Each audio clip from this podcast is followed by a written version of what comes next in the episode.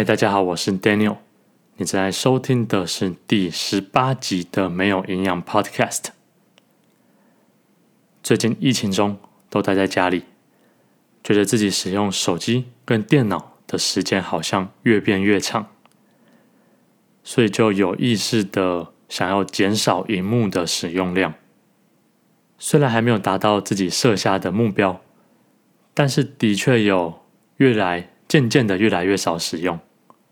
想说多一点时间看书，多听一点音乐，甚至多发一点呆。结果减少用量之后，发现了有点意料之外的感觉，就是自己跟世界的联系好像变得有点薄弱。一方面可能是因为疫情中待在家里，人际相处变得比较少，一方面可能是因为比较少用社群网络，所以跟大家好像有点脱节的感觉。不知道大家有没有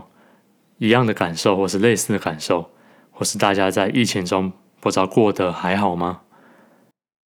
所以想说来录一集比较轻松的主题。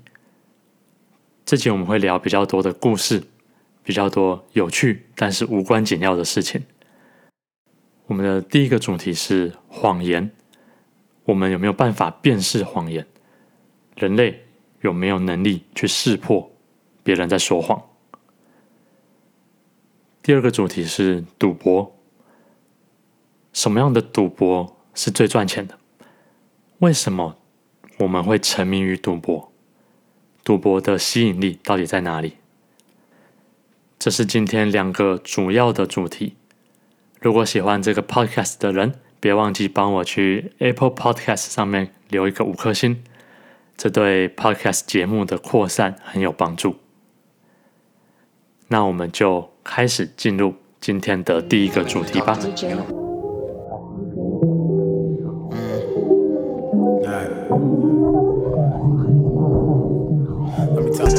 Bobby Brown, Millie rockin', she like shut up boy, you silly cocky. And I do this pretty often. Chill shit, leave you sneezing, coughing, vomit. 大部分的人应该都有一种感觉，在我们日常生活的时候，或是说工作的时候，我们都觉得我们可以辨识别人在说谎。也就是说，当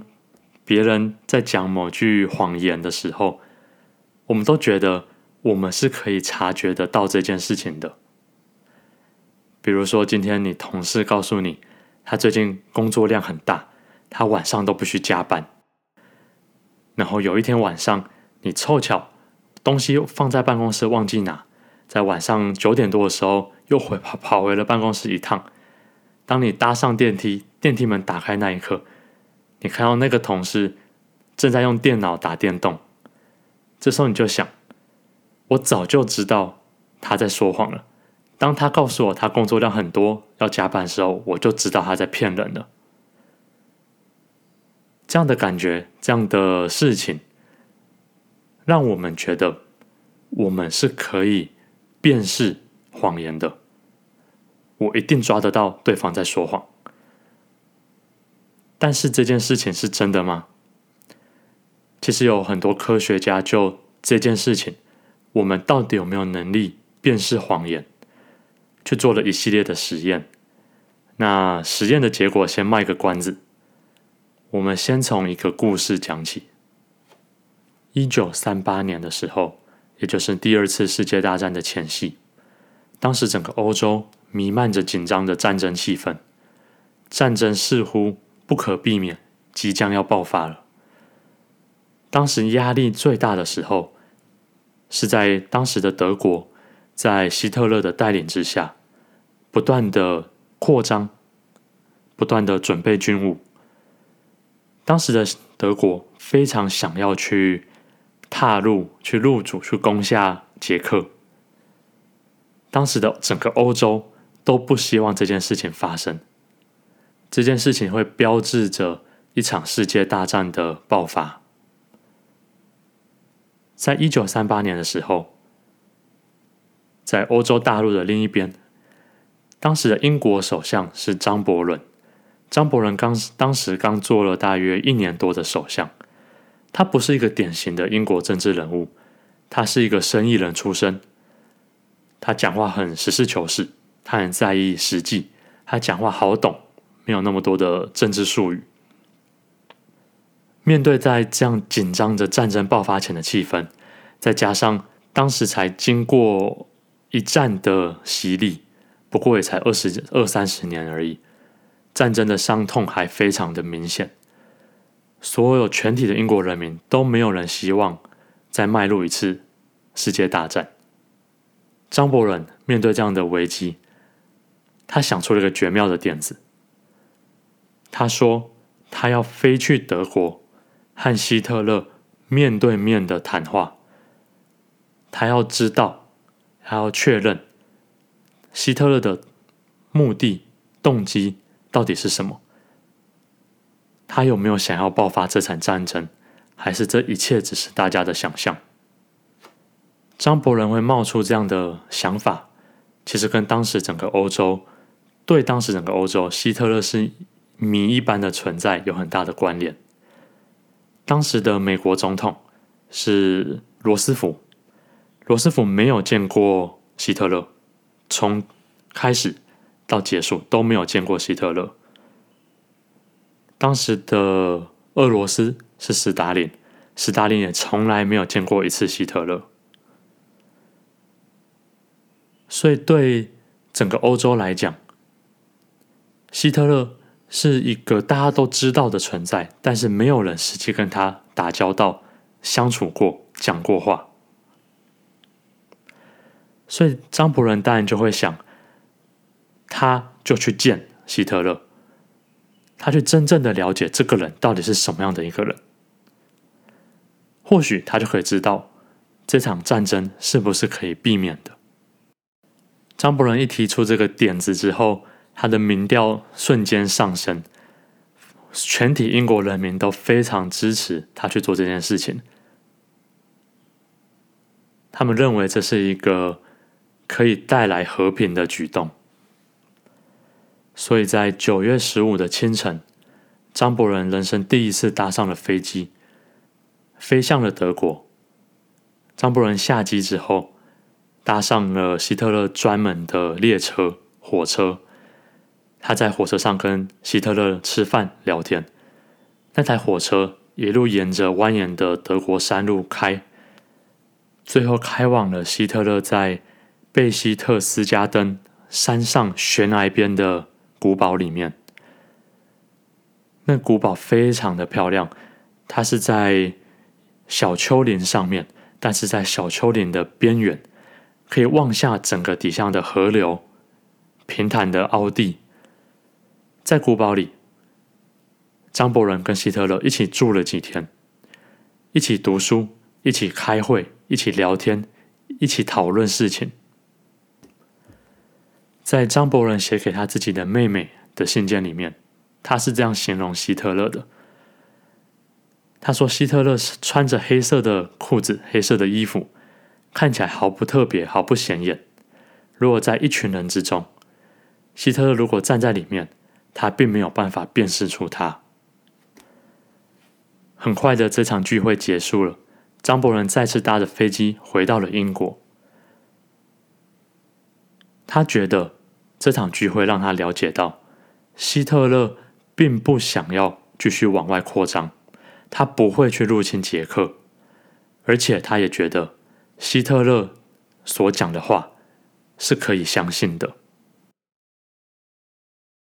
后来二战的爆发，德国出兵捷克，二战的结果大家都知道了。张伯伦跟希特勒这场聚会，跟他事后发表的全国性谈话，被视为是天大的笑话。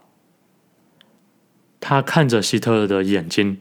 跟着希特勒吃饭，却完全没有辨识出希特勒隐藏的动机。事后的评论者，很多人都认为张伯伦他不是一个善于外交的人，他没有任何的外交经验，所以他非常的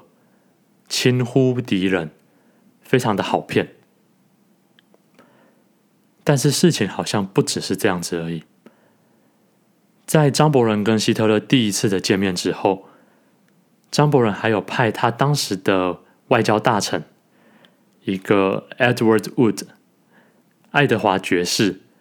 去德国，一样跟希特勒见面，跟希特勒所有的干部见面，讨论事情。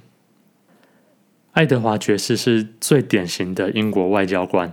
他毕业于伊顿、牛津，他一生都在外交体系打转，他负责很多英国跟印度的外交事务，他有充足充分的外交经验。但是他飞去德国跟希特勒会面之后，他的结论是希特勒跟他的干部们非常的厌恶战争。那在当时的欧洲，到底有谁是明眼人，有谁没有被希特勒骗到？张伯伦下台之后，他的继任者就是丘吉尔。丘吉尔自始至终都是认为希特勒就是一个双面人的混蛋。他称张伯伦去拜访希特勒这件事情是最为愚蠢的举动。最有趣的是，丘吉尔从来没有见过希特勒一面。所以我们这里看到有两个，一个国家的首相，一个国家的外交大臣，亲自去见了希特勒，去认识了希特勒身边的人，但全部都被希特勒骗得团团转。但他们都认为自己不会被骗，自己判断得了对方的本质。那还有另外一个从来没有见过希特勒一面的人，他从头到尾都相信希特勒就是一个双面的骗子。从这个故事里，大家发现似乎我们没有我们所想象的这么会辨识谎言。今天就算我们亲自面对着说谎的人，就在我们面前说谎，我们看着他的眼睛，我们似乎也不如我们所想象的可以分辨得出来。后来的科学家想要去证明这件事情，他们设计了一个实验，总共有四十四个影片，这四十四个影片里面都是不同的人在说话，那有二十二个是说实话，有二十二个是说谎话，也就是一半的影片说谎，一半影片说实话。然后他们请受试者来看这样的影片，并请受试者去判断这个人是在说实话，还是这个人是在说谎。测试出来的结果最惊人也是最有趣的地方是，他们发现了一件事情，受试者们就那些在说实话的影片，有超过一半的几率可以猜中他是在说实话，也就是判断正确。但是就那些说谎话的影片，受试者有远远更高的比例会猜错，也就是以为说谎的人也在说实话。因为这样的研究结果，科学家提出了一个理论，叫做 Truth Default Theory， 预设别人在说真话理论， T D T 理论。也就是说，人类有很高的几率会先假设对方说的是实话，所以如果对方讲的是实话，当然我们猜中的比率也比较高，但是对方讲的是谎话时候，我们有很高的几率假设了，以为了对方在说真话。我觉得这是一个非常有趣的问题，就是人类到底有没有能力去辨识谎言这件事情。从刚刚提到的实验跟故事来看，我们可能没有我们所想的那么会辨识。如果我们觉得某个人在说谎，或许我们真的会猜中，但是当我们觉得某个人在讲实话的时候，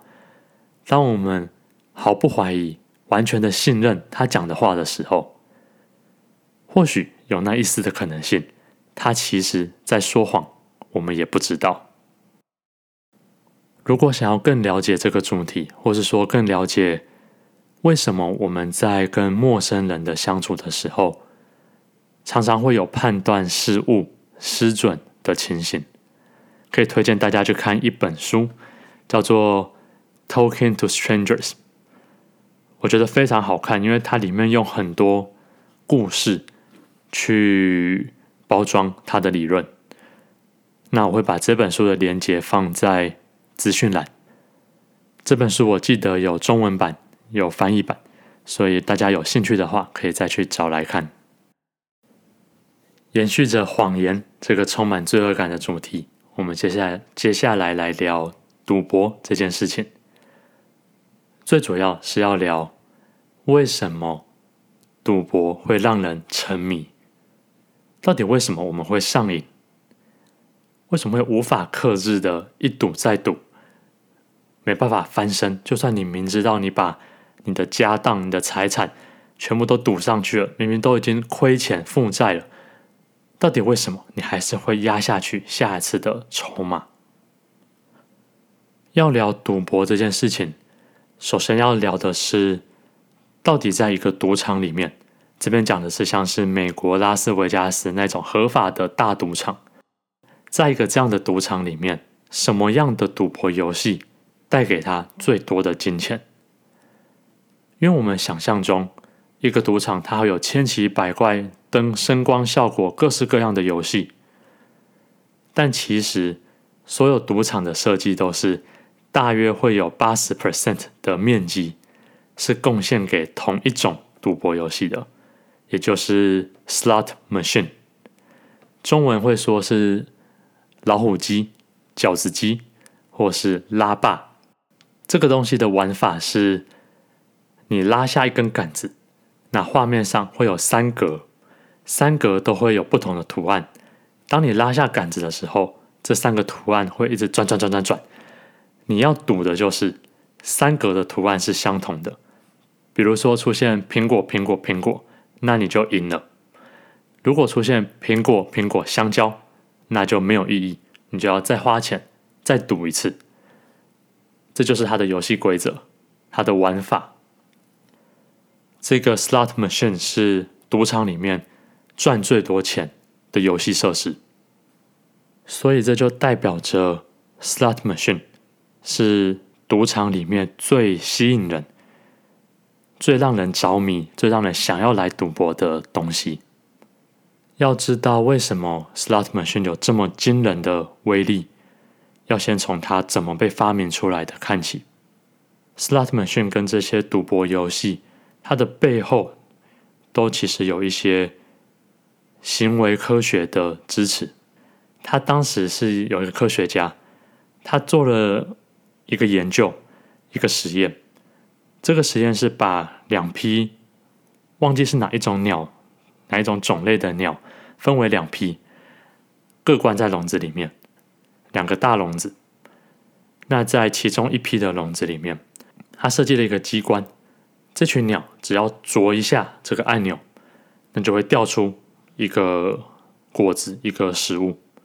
所以它只要啄就一定会有果子掉出来。那在另外一个笼子里，它的机关是今天只要啄了这个按钮，有一定的几率会掉食物下来，但并不是百分之百。也就是说，一批的鸟它有百分之百的几率，只要啄它就知道可以得到回报。另外一批它只要啄了，他并不知道他能不能一定的得到回报，他知道他有可能得到，他知道可能得不到，也就是随机的。这样的实验发现的结果是，关在随机的那个笼子里的鸽子，那这个鸟，它啄的力道变大了，它啄的次数也变多了，它们的表现也更兴奋激动。这个就是 slot machine 拉霸游戏的起源。让我们着迷的是，我们并不知道我们这一次会不会得到奖赏。让我们着迷的重点是在超出我们预期，也就是跟我们预期不相符合的那部分，带给我们极大的满足。那这个满足会牵扯到脑内多巴胺的运作，这个部分可以之后再来一个完整的时间聊，到底多巴胺怎么主导了人类世界的发展，所以我们发现到，赌博让人着迷的重点是在超出我们预期的那一部分。如果有一个游戏，你知道你每一次会得到什么样的结果，你有百分之百的确信，这游戏根本玩不起来，也不会吸引到任何人。就是因为你不知道你这一次的拉霸会不会就是中了的那一次，才会让你一直想要的无限的玩下去。每一次，每个下一次，你都觉得有可能就是你赢了的那一次。就像那一群关在笼子里的鸟一样，当你不知道你的食物戳这个按钮会不会掉下来的时候，你会更兴奋的戳，你会更高次数、更高力道的戳。这是一个很有趣的发现，竟然是超出我们预料之外的那一部分，才是让我们着迷、开心的原因。那这个发现也可以体现在我们生活中很多的大大小小的事情上面。当你原本走进一家餐厅，只是想说肚子很饿，随便找一间路边的餐厅，赶快解决一下，简单吃就好。当你坐下来看着那个菜单，不期不待，也不是你爱吃的餐点，结果点来了，点了一份之后，老板端着送上来给你吃。你吃下第一口，发现惊为天人，没有想到你不爱的食物也可以煮得这么好吃。这时候你第一个动作，第一个动作可能是拿起手机拍照，然后上传 I G 说，哇，发现了一间无敌神秘好店，推荐给大家之类的。但是就是这样的预料之外的发现，驱动着你，带给你非常大的愉悦。像是在考试也是这样子，当你以为你自己考的成绩是没有很满意的时候，结果最后的成绩出炉是远远超出你的预期，这样带给你的愉悦快乐是最显著的。还有一个也是非常常见的例子，就是玩手游的时候，像所有的手游都会有一个开宝箱的机制，也就是或说抽卡，它其实运作原理就跟拉霸机一模一样。你会着迷于抽卡，着迷于开宝箱，就是因为那一份有可能会比你预期还要好的结果在吸引着你。如果你很明确知道那个宝箱的内容物，你就不会一直想要开一个宝箱，再下一个宝箱，再下一个宝箱了。所以很多的游戏公司，或是说软体公司，他们知道这个心理学或者说神经学的运作方式，也运用这个运作方式去设计他们的软体，造成人类要抵抗这样的诱惑变得一件非常困难的事情。那这当然是另外一个完全可以讨论一个小时的主题。这边只是小小的分享一下赌博成瘾的原因。这集的没有营养，我们就先聊到这边，大家下次再见，大家第十九集再见，大家拜拜。I don't know if you like the way I put my words together, but I need you to stick with me just like some bastard fellas. Well, like bricks and scales, hand in hand, dropping corn straight down the well. Wish me well.